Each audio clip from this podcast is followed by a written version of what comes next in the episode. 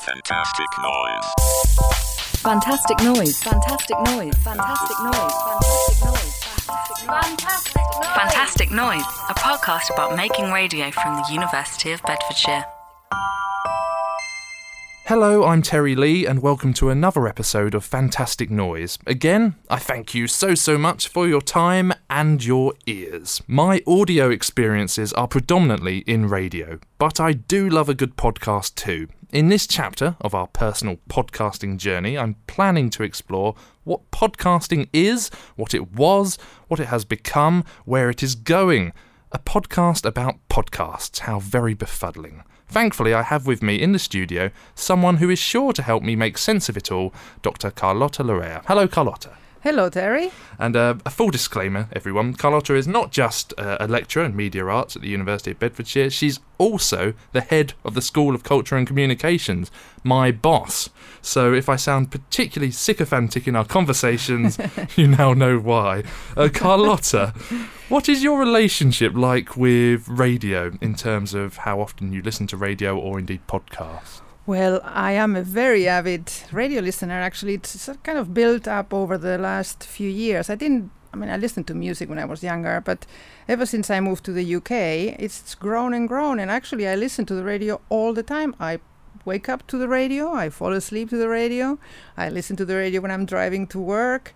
And then when I'm ironing, and you know, I just listen to it all the time. So, and I love it. I really, really do. Well, then you're a perfect uh, guest in the studio today. Coming up in today's podcast, we're going to hear from Eva Krysiak, an award winning audio and podcast producer, the self proclaimed podcast master, producer Ben Green, and the University of Sunderland academic Richard Berry.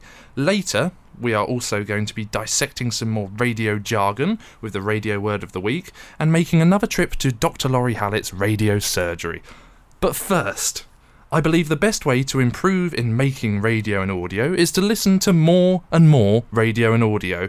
So I've been asking people to contact us to tell us what they've been enjoying listening to recently. What are you listening to? Hi, I'm Nell. I'm 42, and at the moment I am listening to the podcast My Dad Wrote a Porno. I realise I'm coming to this three years after everyone else, but my husband encouraged me to browse some podcasts, and I heard that one being advertised. It sounded intriguing, makes me laugh, which is good therapy, and it's quite distracting. Hello there, I'm Anthony. I live in Long Beach, California. I'm originally from Leeds, and so I like listening to the BBC 606 podcast. It keeps me up to date with what's going on in the Premier League. find it has a nice blend of insight, passion, and the occasional humorous numpty who knows absolutely nothing about football. Reminds me of home while I'm on my dog walks or stuck in traffic over here. Hi, I'm Rosie Munro. I'm the Corporate Events Manager at the University of Bedfordshire. And lately I've been listening to a series of podcasts titled We Are Women, and they explore what it is that make us glad, mad, sad and, and fantastic. Uh, really enjoyable. They are contributed to by presenters such as Viv Groskop, Mariella Frostrup, Lucy Porter, and others. Really worth a listen. If you want to tell us what you've been listening to, drop us a line fantasticnoise at beds.ac.uk. In fact, let me put it another way. Please do contact us and tell us about something you've been enjoying listening to. I'd love to include your voice in a future podcast. Carlotta. There we heard from three people, including Ant, who likes the 606 football phone in from BBC Five Live, and Rosie, who likes the We Are Women podcast. Both podcasts, be it deliberately or accidentally, are aiming at a gender with their output there. So, what are you enjoying listening to at the moment? So there are some things that I listen to regularly. So the news, obviously, in the morning and in the evening, almost every day until I have enough, and then I have to have a couple of days of detox of news.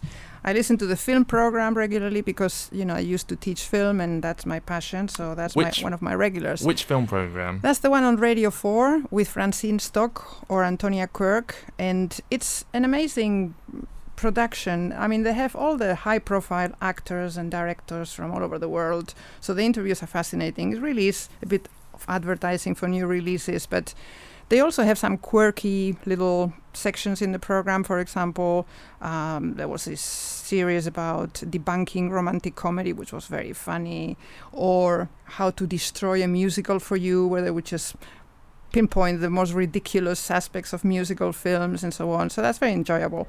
So that's regular listening, but I do like to be surprised. So sometimes I just turn on uh, the radio and then something surprises me. So for example, I listened to something about Afrofuturism. Do you know what that is, Terry? No, I, I can't say I do. Well, neither did I. But you know, I learned something completely new. It's it's about mixing sci-fi and questions to do with African culture, which was absolutely fascinating, including also music. So it's futuristic music, something I had no idea about. So I like that kind of thing. So besides the regular ones, I just sometimes I'm surprised, and if there's something I don't know anything about, that's what I really like to be surprised. It sounds like BBC Radio Four is, is the main station in your house. Yes, I, I fit the demographic. I'm afraid of Radio Four, but yes, Radio Four is is what I go to regularly. I have it on my phone as an app, and it's such an treasure trove. I mean, there's so much content there. So you can listen about anything that you possibly would want to, from documentaries to music. Not so much music, except for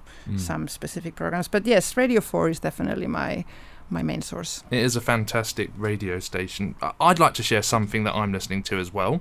Uh, this week I'm going to mention the Five Live Boxing Podcast uh, with Costello and Bunce. I actually really like boxing. You probably wouldn't have known that about me. I don't know why I like boxing.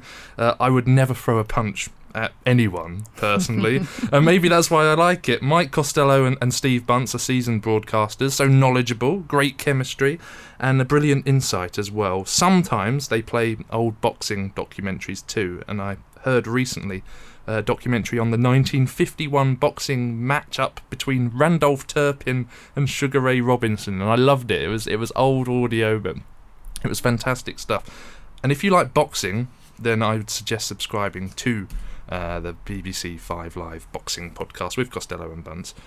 Do you follow any sport on the radio or, or podcast, or is sport ever something that you would choose to listen to? I'm afraid the answer is no. well, that's absolutely fair enough. Sorry, I don't. No, I'm not. I'm no, I'm not a spectator of sports. I mean, not even the World Cup now. So no, I don't. No, that's that's absolutely fair enough, and I guess that goes to show why there are so many options uh, for us to listen to. Luckily, yes. Absolutely, and I think sport on, on the radio and in podcast will probably be a, a topic of a future episode of Fantastic Noise.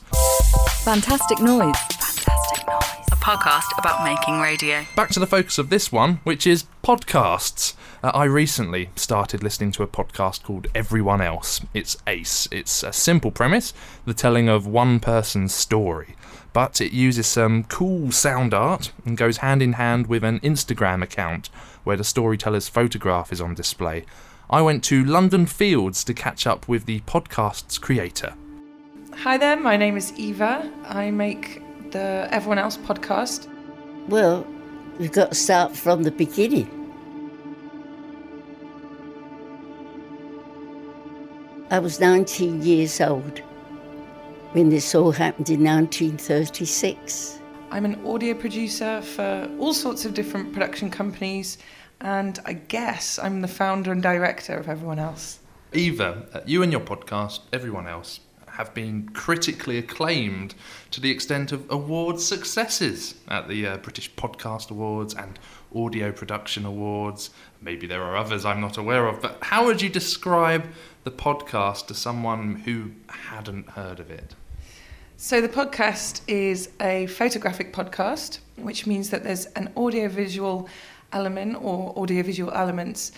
The aim of the podcast is to tell the stories of strangers, and I do that by asking people to tell me anything that they want for however long they want, and then getting a friend of mine to take a film photograph of them that sits alongside the, the story or the idea or the concept that they want to discuss on a website. I know that you have used other platforms such as Instagram, for example, as part of an, an obvious way of, of promoting the podcast due to the photographic content. As a result, it feels quite 21st century. You're, you're using social media in, in that way. Well, funnily enough, um, I actually started to consider the project purely from a photographic point of view. There was no audio element in my mind when I was toying with the idea. I started thinking about it when Instagram first came about because I would always walk past people on the street and see people in coffee shops and you know going about their daily business and I used to think god you're so interesting for various reasons I wanted to photograph them and maybe show my friends the people that I'd seen in the course of my day but after a while I just sort of came to understand that the reason that I found them interesting was because I wanted to know what their backstory was and because I was working in audio it should have been screamingly obvious that I should go and approach them and speak to them. And then the audio part of it just really lent itself, you know, for podcasting. So in a way, I combine the two, and I'm lucky enough that the podcast and project now not only sits on its own website but also goes out on Acast, which allows the viewers to see the, the photographs of the people speaking as they're listening. So that's a small big up for Acast, which, you know, isn't something that I would usually do. But yeah, it's a really nice element to, to their podcasting platform. When I was 19 years old, I went to Russia. I was embarking on this round the world trip to travel by train as far as I could. And I encountered a policeman, actually, two policemen. To, to quote something from your, your podcast's website where it says that uh, you uh, got into trouble for, for being too inquisitive about people and that, that you are happy to have found a justification for your question asking. We don't hear you in the podcasts. Why? I think primarily it came from a place of shyness. I, I just, I didn't think it would bring anything to have my voice in there. And I also thought that we just hear so much content where there's somebody judging somebody else's words and putting their own spin or or thoughts against what's what's been said. And I just wanted something where one person's voice sort of was in the limelight and there was no space for judgment. It was just them and their words um, nobody was going to sway your opinion on what they were saying. You had to make your own decision about how you felt about it. It's never a question of we want you to like this story. I say we, but it's me. Uh, you know, me and the listener. We don't necessarily need you to like this story or for it to be, you know, a happy experience or for it to be something that has you know laughing all the way home. It would be nice if some of those were like that, and I do think some episodes are like that. But I think the value of the process of hearing these stories is the fact that you're on your own. You maybe sometimes realize that there's something that you re- that resonates with you or something that you totally didn't expect to feel listening to those stories and maybe that means that you have a greater understanding of someone who you thought you'd never understand or maybe it means that in future you'll have a different reaction or a different stance on something that happens to you or a friend or somebody you don't even know that's the value in it for me for me as a someone who listens to your podcast obviously that first person narrative and, and giving that person real ownership of, of the story. It's it's about getting people to tell their stories and and for someone like me i have got a background of community media there's something that i think we can learn from from the way that you are creating stories and, and, and aiding the listening experience from time to time is this a sustainable project do you get any sort of financial return from the podcasts? It's been a difficult process all throughout and from the start and even to this day when it's becoming more recognized and I guess it's getting some love and appreciation.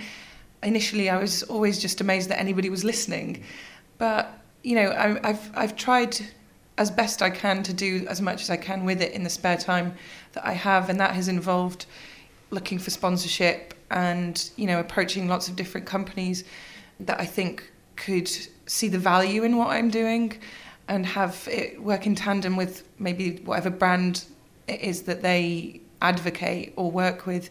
So far, it hasn't happened because I just don't have the manpower to, you know, record and find interviews and edit and do a job that you know sustains me financially and then build the web pages and get the photography. All of that stuff is you know really time consuming there are moments where you know a radio station will get in touch and say oh we heard this episode. Would you mind if we put it out and you know i'm like of course i don't mind. That's real gratification there and sometimes that comes hand in hand with being paid for that content. Yeah so there's little victories. Um, you know some guy recently got in touch and asked if he could use his, the podcast in a English teaching program uh, that he was building, um, and you know he said that there was great value in the fact that people were just talking in a very natural way in different um, accents on a variety of subjects, and you know he didn't have a huge amount of money to offer, but I thought it was such a nice way that the content could be reused. That's a really nice thing for me, and so I, in terms of it being sustainable, sometimes I think no. And I just think I have to concentrate on, you know, the projects that do bring money in. Other times I think, oh, this is really worthwhile because I get so much from it in terms of my own enjoyment. And then also lots of people who, for whom the podcast has done something good. Financially, there's still a question mark over it. My marriage went to the wall, as do many other people with life. And at the end of the day, when I hit rock bottom, my club was there to pull me out of a real dark hole. Why do you think that podcasts are exploding in, in popularity at the moment, or the last couple of years especially? What's changed as, as far as you're concerned? I think um, there's all sorts of different reasons. A large one is because there's a sense of intimacy which radio itself doesn't really have. Um, radio is obviously traditionally for an audience, and you switch on the radio, and there's that sense of mutual listenership, whereby you know you're not in control of what's going into your ears, and of course it's it's going to be hopefully enriching and and and wonderful, but that's left to chance. Uh, podcasting is is for me a really clever and interesting way of consuming audio because you get to choose exactly almost what it is you listen to. If you're really into science driven information, you just go to the science section, see what's up there on the highest rated kinds of output, and you tune into that. If you're into politics, but actually you're having a bad day and you just want to laugh, you know, you can find a really amazing plethora of amusing comedy shows or podcasts about dating scenarios gone wrong. It's a very rewarding way of listening to audio because you know what you want and you can get it very quickly. And if you don't like it, you don't have to wait half an hour for it to finish. Do you feel that there are any natural next steps for for podcasting and podcasts? Have you noticed anything uh, or are you considering anything in terms of a, a, new development in the world of podcasting? Yes, there's all sorts of things happening um, that are going to be really interesting in the coming years. Um, I've actually been talking to an AR VR company who are very keen to explore podcasting and obviously that's a quite a strange concept for many people to get their heads around how would sorry could you explain to tell us tell the listeners exactly what what AR VR what you mean by it so AR VR is augmented reality and virtual reality. Augmented reality uh, works with real existing elements of media, I guess, and and uh, physical aspects of things that you are able to interact with. Virtual reality creates um, everything from fiction, I guess, with uh, media-led prompters. Um, so VR would usually use a headset um, that creates a world around you um, through visuals and sound, and AR might use existing elements of visual things, but but augment them with audio. And so one of these companies that I've been speaking to has um, been kind of considering, for example, looking into the storytelling aspect of audio, but setting it in a room, for example, that lies very closely in tandem with the subject matter of what you're listening to. So, say, for example, we're talking to, I don't know, Biggie and Tupac, the, the rappers from the 80s, and they're telling you the story of becoming famous and, you know, their rise to success. They would maybe, for example, engineer a room whereby, you know, you're sitting on a couch in New York in the 1980s and all of a sudden somebody might open a window that isn't necessarily there, but it's the the visuals that are created alongside that existing room that make it seem as somebody's opening the window, and all of a sudden the sounds of New York start coming into your ears through a set of headphones. Then the, the, the words that the people are speaking and telling, you know, using to tell their story are there, but you sort of weave in a sense of time and place using audio traditionally through the podcasting or radio spheres. Also, there's um, visual aspects that might be played out onto the wall in front of you, either through a headset or through less developed technology. But yeah, there's all sorts of different ways that people are approaching it, and even um, 3D podcasting, whereby the story is told almost traditionally, but the sounds are recorded in such a way that they come not only from left and right, but from above and below. Um, and so you almost feel like you are exactly in the space that the story is being told, or you know, you can kind of reach out to certain elements more closely and with a more real experience.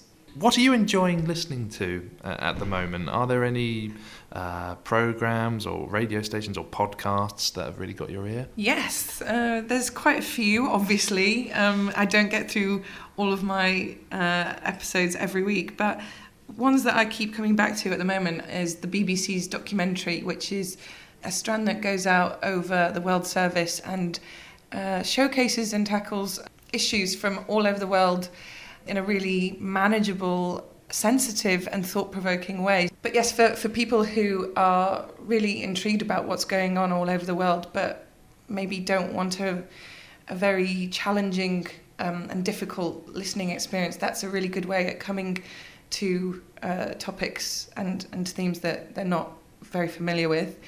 There's another podcast called Écoutez Le Monde, um, and it's a French podcast which um, it's very short. It's usually only about six minutes long, but um, it's made by a French broadcasting company that really um, showcases the, the very natural sounds of France pro- predominantly, but occasionally other places all over the world. And uh, they build up an audio soundscape and use it as a jump board for a very short discussion.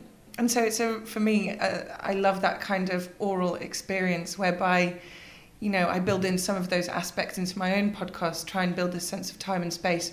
Here, this is recorded in actuality, but despite the words being spoken in French, you can almost guess what they're talking about because it's almost like standing in the middle of somewhere that you've never been and, and getting to hear what it sounds like. And finally, I mentioned earlier, you know, um, being in a particular kind of mood and not necessarily wanting to engage with the podcast you usually listen to. Um, I recently came by a podcast called Swipe Left, Swipe Left, which is made by a fellow female audio producer in London called Claire Cofton, who collates stories of people's dating misdemeanors. And it's beautifully produced. Um, it's a very simple concept. It's nice to laugh sometimes, and you don't necessarily, you know, have to uh, go through a process of edification to, to gain something. You can share those human moments, um, you know, at a distance and realize that we've all been through some weird and cringeworthy experiences and come away from that kind of podcast having felt that you've gained something completely different too. Fantastic. Fantastic noise. Fantastic noise. Fantastic Noise, a radio podcast from the University of Bedfordshire. So, Carlotta, listening to Eva there, she talks about the importance of storytelling to make good, engaging audio. What did you take away from the conversation? Well, I found her really engaging. You know, obviously she has a great passion for radio. What I what I thought was interesting is how she started talking about some ideas uh, are supported by images. I did actually check the Everyone Else Mm. podcast, and there's some fabulous photographs of the people who are then speaking in the program. So I thought it was a an interesting mix of the visual and the audio. So that was an interesting thing. And then, um, you know, I know that's not the only way, and I know there's some mix of animation and radio, but you know that that was quite interesting. Um, but what I really, really liked uh, that she said was that she is interested in how podcast sometimes gives you more freedom of interpretation, perhaps because they're not so much restrained by formats or content. So, how much she liked the ambiguity of some of these stories and how many layers the stories have, and how it allows the listener actually to not be guided towards some idea or or interpretation, but actually gives you freedom of thought. So I like that very much. No, it's really interesting. One thing you wouldn't have got from from listening to that audio is, is how when I was speaking to Eva, and I did enjoy speaking to a great deal, she was using the techniques I'm sure she uses on on the people that are stars of everyone else uh, with me. So the radio interview techniques of having a complete silence, but using her face reactions to encourage me uh, to say things or to ask questions. So she's doing lots of like enthusiastic nodding and smiling, or like shaking her head with a sad face and things like, without making a noise, which is, is something we teach our students to do as well. It's really interesting. But I really liked how she talked about developments with AR, VR. Yes, yes, indeed. Yeah, Yeah. Augmented reality and virtual reality. And So definitely a step from just having the picture, you know, Mm. of the of the people in the program. But yes, and she explained it very well, and I had no idea that this was being, you know, played on. Now, obviously, this is only the beginning of AR and VR, but we're all kind of intrigued by the potential of it. So I thought it was fascinating what she said about about how that is being applied also to radio. Yeah, it was great. Ben Green, or Producer Ben as many know him, is the head of production at Muddy Knees Media, who make, amongst other podcasts, the Totally Football Show, which is hugely popular. Ben wrote a With book. men. well, indeed. Uh, ben wrote a book called Podcast Master in 2015. I asked Ben what had changed in the world of podcasting since he first got involved almost 15 years ago. Fantastic noise. Fantastic Noise! A podcast about making radio. The most exciting things that have happened recently are technology, in that everyone has uh, has mobile phone now, and so you no longer have to uh, sync up your iPod, download onto your desktop, plug in your iPod, and do all that, which was always a massive pain in the ass. So technologically, you've got that. You've also got widespread Wi-Fi as well, uh, big 4G signal everywhere, but also you've got amazing content everywhere. Podcasts are no longer just rebroadcast shows from BBC.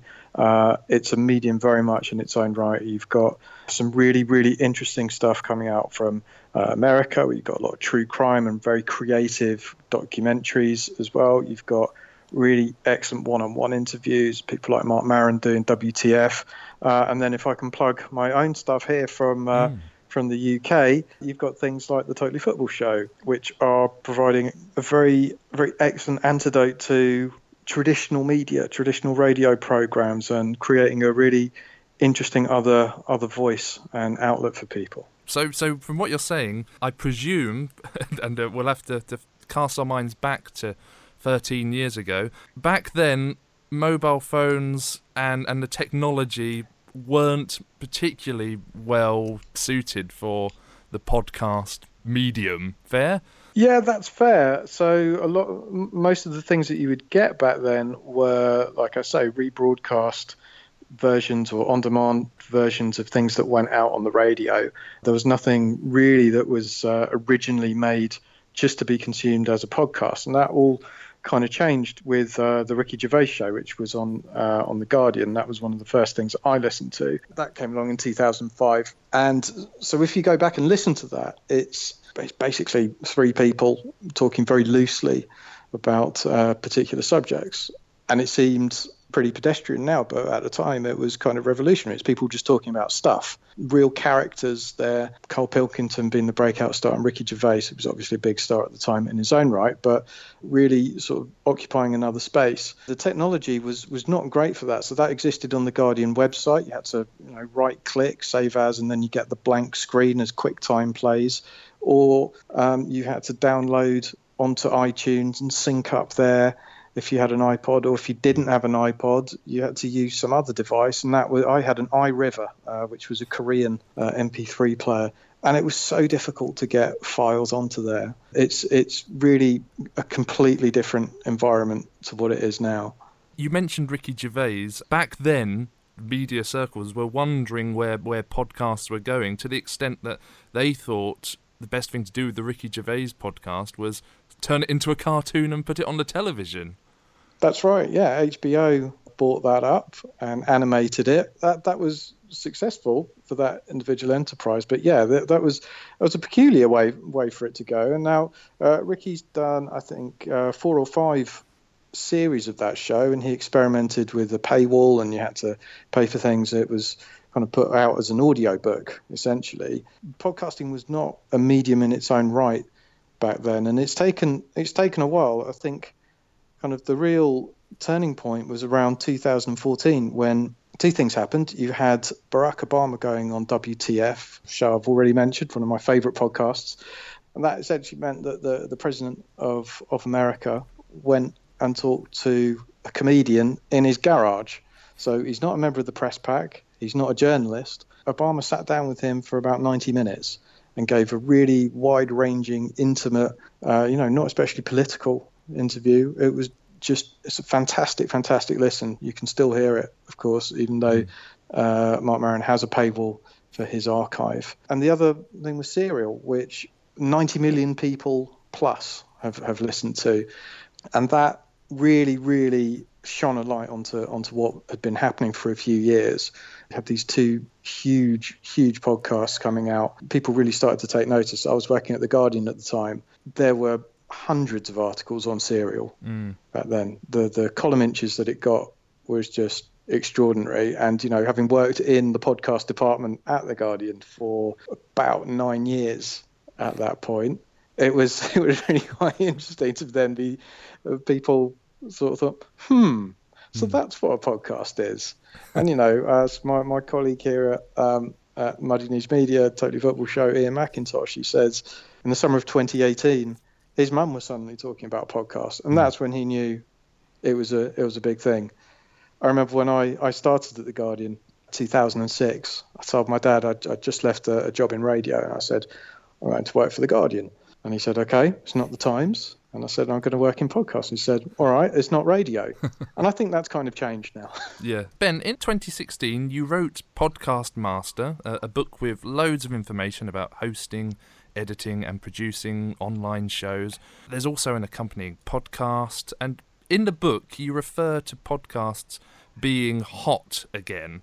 But how many people are listening to podcasts? Do we have figures? And do, do you have figures for your own programs? Well, I can tell you that we've had we've just passed 26 million listens for Totally Football Show since we started in August, which has absolutely blown all of our expectations, but shows you know there's a huge appetite for football and, and sport podcasting.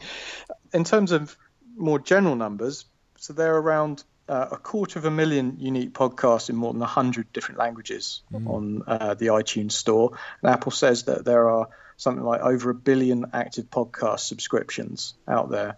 You've got 11% of people in the UK listen to a podcast or on demand radio every week. Recent figures, um, this goes back to about 20, when I, when I wrote the book in about 2016, podcast consumption in America uh, had almost doubled in the last seven years. So things are very healthy and very much on the rise. The way that podcasts are measured in terms of audience figures and things, that it's changing very regularly. So it's quite difficult to get an absolutely definitively accurate number out there. But anecdotally, you will hear conversations between people about what they're listening to. As I described with Serial, you know, in part of the cultural conversation, it, it's it's going on.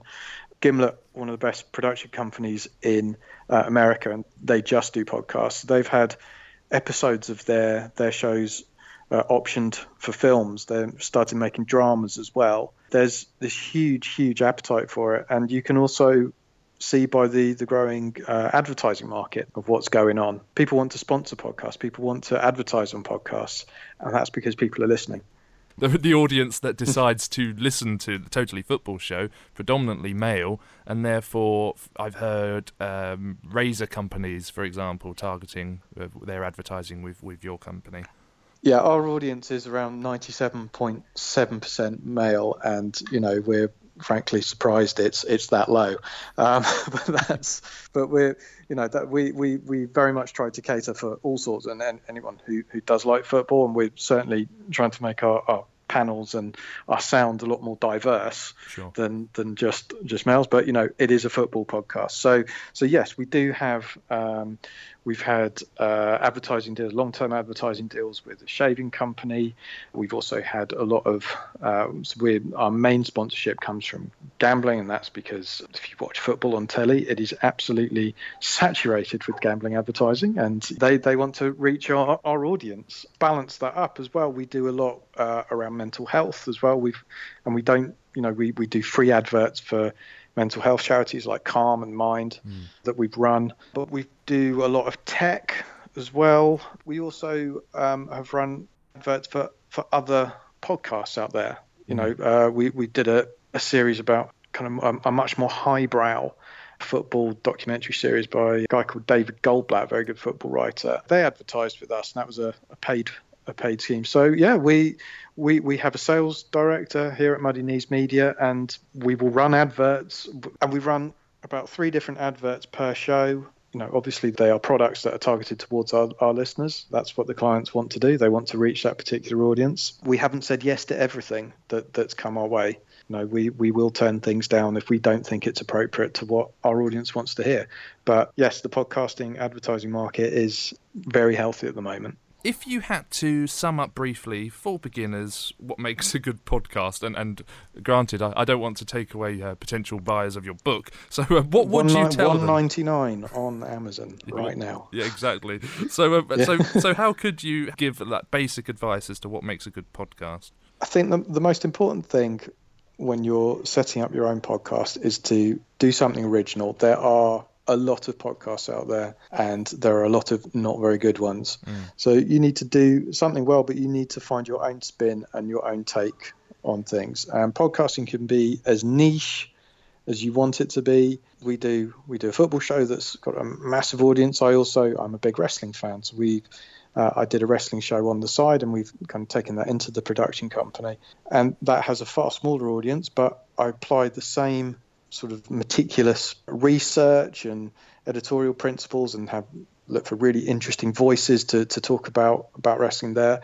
I don't think there's anything else like it out there. That's called the Parts Unknown podcast. I like really simple things as well. I like one-on-one interviews. I like just being able to hear two different voices. That's my, in terms of my own style of production. I can't do things like Radio Lab or these really sophisticated documentaries um, that will often take months and months to produce. My again coming from commercial radio, I record on the day and put it out a couple of hours later. That's just the way I've always done things. Uh, I'm, I'm very much about a quick turnaround, so I will add as much sophistication as I can to that, but I'm not the sort of person who's going to spend weeks and weeks making a documentary. So I, I really admire simple simple things and storytelling, and that that's what I think is most important with with podcasting. It's storytelling.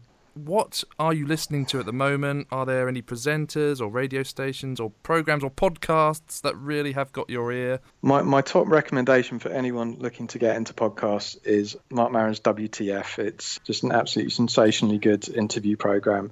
He started off getting comedians as his guests. He's now on episode 900 and something, and so he's kind of run out of comedians, but it's such a high profile show. He's had Obama on it Yeah. that he he's part of the circuit now. So anyone who's anyone goes on that, and they give a very very different kind of interview than you'll than you'll hear elsewhere.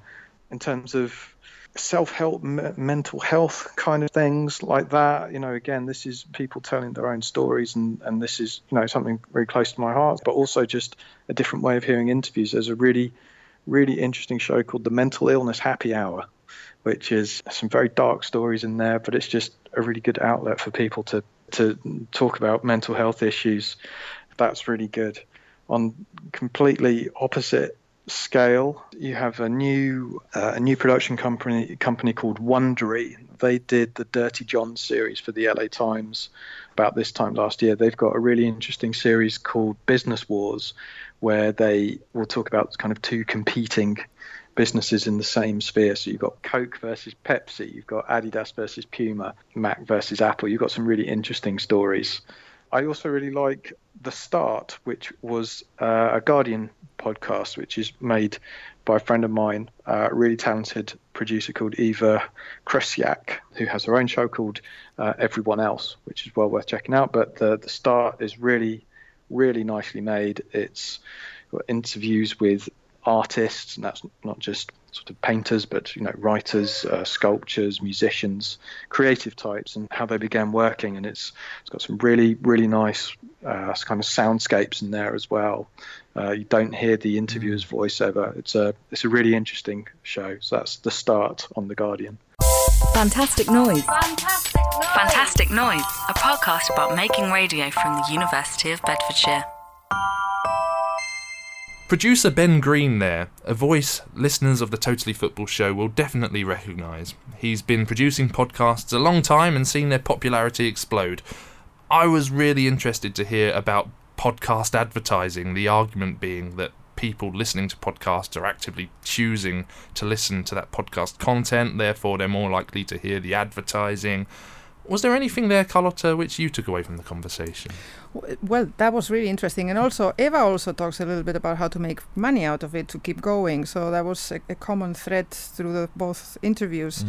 What I liked is that he gave a bit of the long view. I mean, not the super long view. Um, perhaps ten years back, but you know, he he talked about how technology has moved on so quickly and how it's easier to to listen to radio in different forms through apps and so on. So, and and I do recognize that. I remember having my laptop some years ago to listen to radio through my laptop, which was a bit uncomfortable at night, for example. And now I can use my phone. So the the advances on technology were very interesting, and I recognized it. Uh, as far as the the issue with money, uh, well, obviously. I don't know whether these people do this full time, but you know, it's one of the key questions now with any media, really. How do you, with journalism, for example, things are mm-hmm. changing so quickly that you know the financial models have to be moving on with all the changes. So that was that was interesting to hear. I think it works probably better with the American podcast. I mean, many of them start with an ad. Mm. Not so much in other stuff that I've listened to, but but that's obviously a, a key question that that probably are all grappling with. Yeah, how to monetize those those Yeah. podcasts. Um, Eleven percent of people listen to podcasts in the UK. Ben said, according to stats. Although I think it's probably more than that by now. I think that's how quickly podcasts uh, are growing in terms of a medium. Like in the last couple of years. I suppose it's because you have to have somebody tell you what to listen to. You can go to the BBC Radio 4 and it's all there and you can pick and choose. But if it's a podcast, then there has to be somebody that does the curator role and guide you to some titles that you can explore. I mean, you can't possibly, I suppose you could do just search for podcast in Google and then you would get the list. But you know, that is what uh, how I have discovered interesting things because perhaps in the weekend newspaper there's a section with the highlights in podcasting and then you go to that. But you have to be guided. So Mm. maybe the audience will grow as there is more information about what's out there and the audience numbers will grow. Radio is now an established area of study in universities across the land, but podcasts are a relatively new subject matter. Richard Berry is a senior lecturer in radio at the University of Sunderland. He's recently co edited a book, Podcasting New Oral Cultures and Digital Media. I asked him to tell me the sorts of topics I should expect to read about. Fantastic Noise. Fantastic Noise. A podcast about making radio. I think our aim with the book was to try and write something that kind of cross different types of podcasting. So people have written about some kind of key podcasts. People have written about the different ways in which podcasting exists uh, as a medium. People have talked about kind of podcasts that are art. People have kind of thought about the form. We've got a case study with Richard Herring. People have really kind of just thought about podcast as a as a, almost as a separate medium. I think what my hope for, for the book was, and hopefully the other editors agree with me, is that we kind of move podcasting into something that we might kind of call podcast studies. By podcast studies, obviously we're talking specifically podcasting being studied rather than as a part of radio. Yeah, I mean, I think this is controversial, really. I suppose when it comes to comes to radio studies, and I've had several discussions about this, and I'm sure I'll have some at the forthcoming radio conference in in Italy. I think podcasting has partly come, certainly our part of podcasting has come from a radio studies background. There's the argument, oh, well, podcasts are just another form of radio. It's like putting on your local radio station, listening to Radio 4, listening to listening to, to Radiolab. Actually, I think as time has gone on, what we're seeing is kind of a different set of practices, there's a different aesthetic. We shouldn't forget as well that podcasting also crosses into self-help, into the public sector, and particularly into into education. I think that if we can start to think actually there's some com- commonality between what's happening, say, as podcasts as media products and podcasts as education things, social gain strategies, then actually we might probably better understand what's going on. All being well, the book will be out in July, August time. Are you going to be making a podcast to help promote the book or as part of the book? Uh, assuming we can get all the interviews done, um, the podcast will be out about the same time. Fantastic. You've not been a, a stranger to writing about podcasts, though, Rich. I've been, mentioned the book, but you've been writing scholarly articles and papers for, for a number of years. A couple of years ago, in fact, you wrote a paper called Podcasting Considering the Ev- Evolution of the Medium and its Association with the Word Radio, where you uh, argued that we should be considering podcasts as distinct from linear radio broadcasting, like you've already been saying. Presuming you still have that view, do you think that, that podcasts should always be deemed separate to radio, or, or do you think that there is a way in which radio studies should be looking at podcasting as well? Yes, is the short answer. But I think it's a sliding scale in terms of different types of podcast. I think if you say, well, all podcasts are radio because they make noise, then you then say, well, what about audiobooks? Is they make a noise and are they radio? Well, mm. no, they're not. They're a particular form. And I think there are some podcasts that sound a lot like radio, and some podcasts are made by radio stations and radio companies. But then there's stuff at the extreme that you think that doesn't sound like our kind of view of what radio traditionally sound like, you know, because the technical quality is not great or they swear in it or the content is you know super super super niche because they're talking about something that you know only a handful of people are interested in. And so if you say well it's all radio then that kind of limits your discussion because then you say well this thing here is poor radio and actually a, it could be a great podcast. So should radio people be studying podcasts? Absolutely because i think this is an evolution of audio, and I think there is a crossover. And what I think broadcasters are recognizing now, the BBC is showing this by appointing people to run their their podcast division, and they're getting out and they're meeting producers and saying, actually, we're going to commission work now that's not intended to go on the radio. We're only going to podcast it because we recognize that whilst we're a radio organization, actually podcasts are different, and we need to deal with different subjects, talk to different audiences, but also make them in a, in a different way than we'd make our radio programs. Obviously, you've listened to a lot of podcasts, and, and it's, it's hard to, to, to throw so much different sorts of audio into to one pot, but we are. Is the appeal that the podcast medium offers opportunities for, for a truly unique listening experience, or is the appeal more about the convenience of podcasts in the same way Netflix or iPlayer is for, for television? I think it's a bit of both. I think convenience is possibly one driver, but then the iPlayer radio app in the UK and the NPR One app in the US is kind of very similar to, to the iPlayer. You can pick a program, pick features, and listen to it on an app, and that's really convenient. So there's other convenient apps out there. I think really what drives it is is content. The content that might feel more more relevant to us because it's super niche. It's talking about stuff that we're really interested in, whether that's serial killers or movies or video games, politics. But often because they're made by real people, they sound more authentic. And I think one thing for me that kind of stands out across all good podcast is there's, a, there's an element of innovation there. It's just something we've not heard before. They're taking on a different approach, kind of fresh, and that's got kind of cut through. And I think that's sometimes what draws people in is I'm hearing things here that feels more aligned to my interests and my beliefs, but also is, is kind of fresh And I guess innovation comes in lots of different forms as well. It doesn't it doesn't have to be like a technological innovation. It can just be the sort of content that, that's being covered. I know um, my wife has uh, recently been listening to a podcast called Guys We Effed, and just the Yeah. way it approaches issues on on sex, uh, relationships, and, and, and even feminism, I suppose, is, is unique, and, you wouldn't hear that on the radio, I don't think.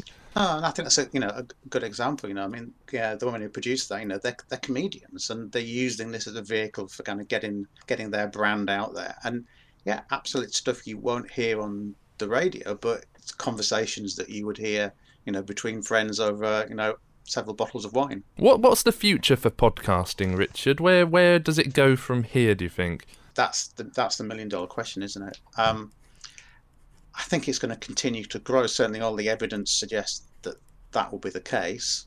Um, there's certainly more money coming into the market, more growth of networks, and there's more kind of focus. I think from big companies going, actually, there is something here.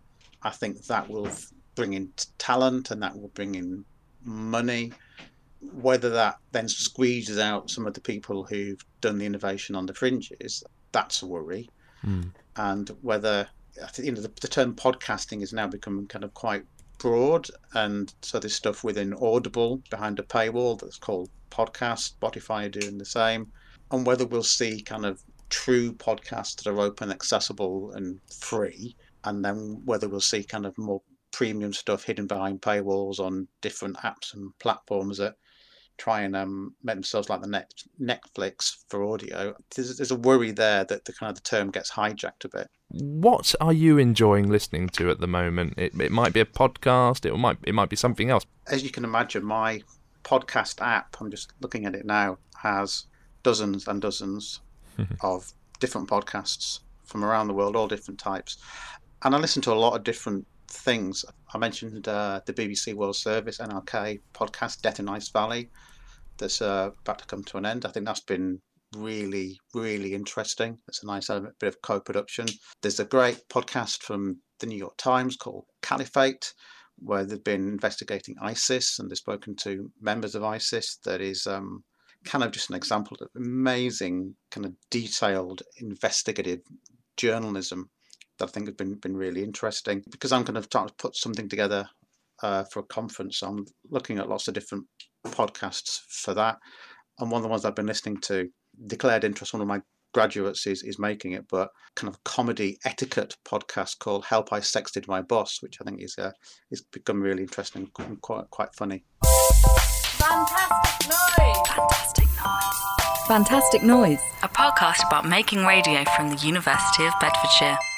Carlotta, Richard Berry there was talking about the possible beginning of podcast studies, but also that there is a connection between some podcasts and radio. The question of what radio now is is something that I think we'll focus on in a future episode of this podcast. We also talked about why podcasts are popular. For you, is the biggest driver the convenience or the content? I think the content really. I mean, we have so much access to so much media. I think everything is becoming more easy to access, really. So there's convenience all around us, really. But it's it's really the content and it's the unusual material and the unexpected content that you find in some of them, and and also in many cases also the high production values. I mean. Some of these podcasts are just amazing. I mm-hmm. mean, the, the, the music, the sound, you know, the, the, the storytelling. So that that definitely would be a main appeal for me. If anyone wants to contact us here at Fantastic Noise, it would be really very, very nice to hear from you. I'm, I'm very keen to make this podcast as interactive as possible. Uh, we did receive an email, actually, from Les, uh, which I'm going to read now. It says, uh, Dear Terry and the Fantastic Noise team, at time of writing, the only thing I've heard of your podcast is your trailer. I'm delighted Donald Trump isn't actually a part of it. Uh, those people who listen to the trailer, that might make more sense. I'm now 41, but four years ago I volunteered at a, a nameless community radio station in the UK. It didn't go well for me. Such was the commercial nature of the station, the staff were always pushing me to make my links tighter, to play certain songs, and eventually they rotated me off the schedule after three months.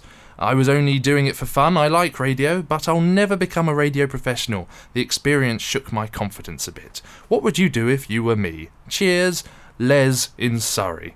Thank you, Les, and uh, thank you for the email. I don't know your experiences personally or the station that you mention uh, particularly, but I would raise a couple of broad points. One is that your bad experience is a massive shame because it sounds as though this station wasn't the right fit for you. There are loads of places you can volunteer to make radio hospital radio, other community stations, online stations. So I suggest try again. Have some fun because it is fun making radio. And I think the skills, those soft skills you get from making radio, help so much in real life situations. We're talking confidence and communication skills and making those succinct points, learning about your local areas, etc. etc. But the other point I'd like to make is with my community media hat on. Uh, this station that you mentioned may have been going through some financial hardship. Uh, the advertising revenue may have been crucial.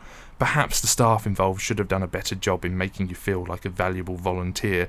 Uh, but I've been in situations where I've been a manager and programs are in the wrong place in the schedule, and sometimes those conversations with volunteers can be tricky uh, and, and people get upset. So uh, just sticking up for the station a little bit here, but who knows, Les? The main thing is get back on board with making radio, keep it up, make some radio. Uh, thanks for getting in touch, Les. Really good to hear from you. If you want to get in touch, be it with stories, suggestions for future podcasts, feedback, or something else, here are the contact details. Contact us. Email.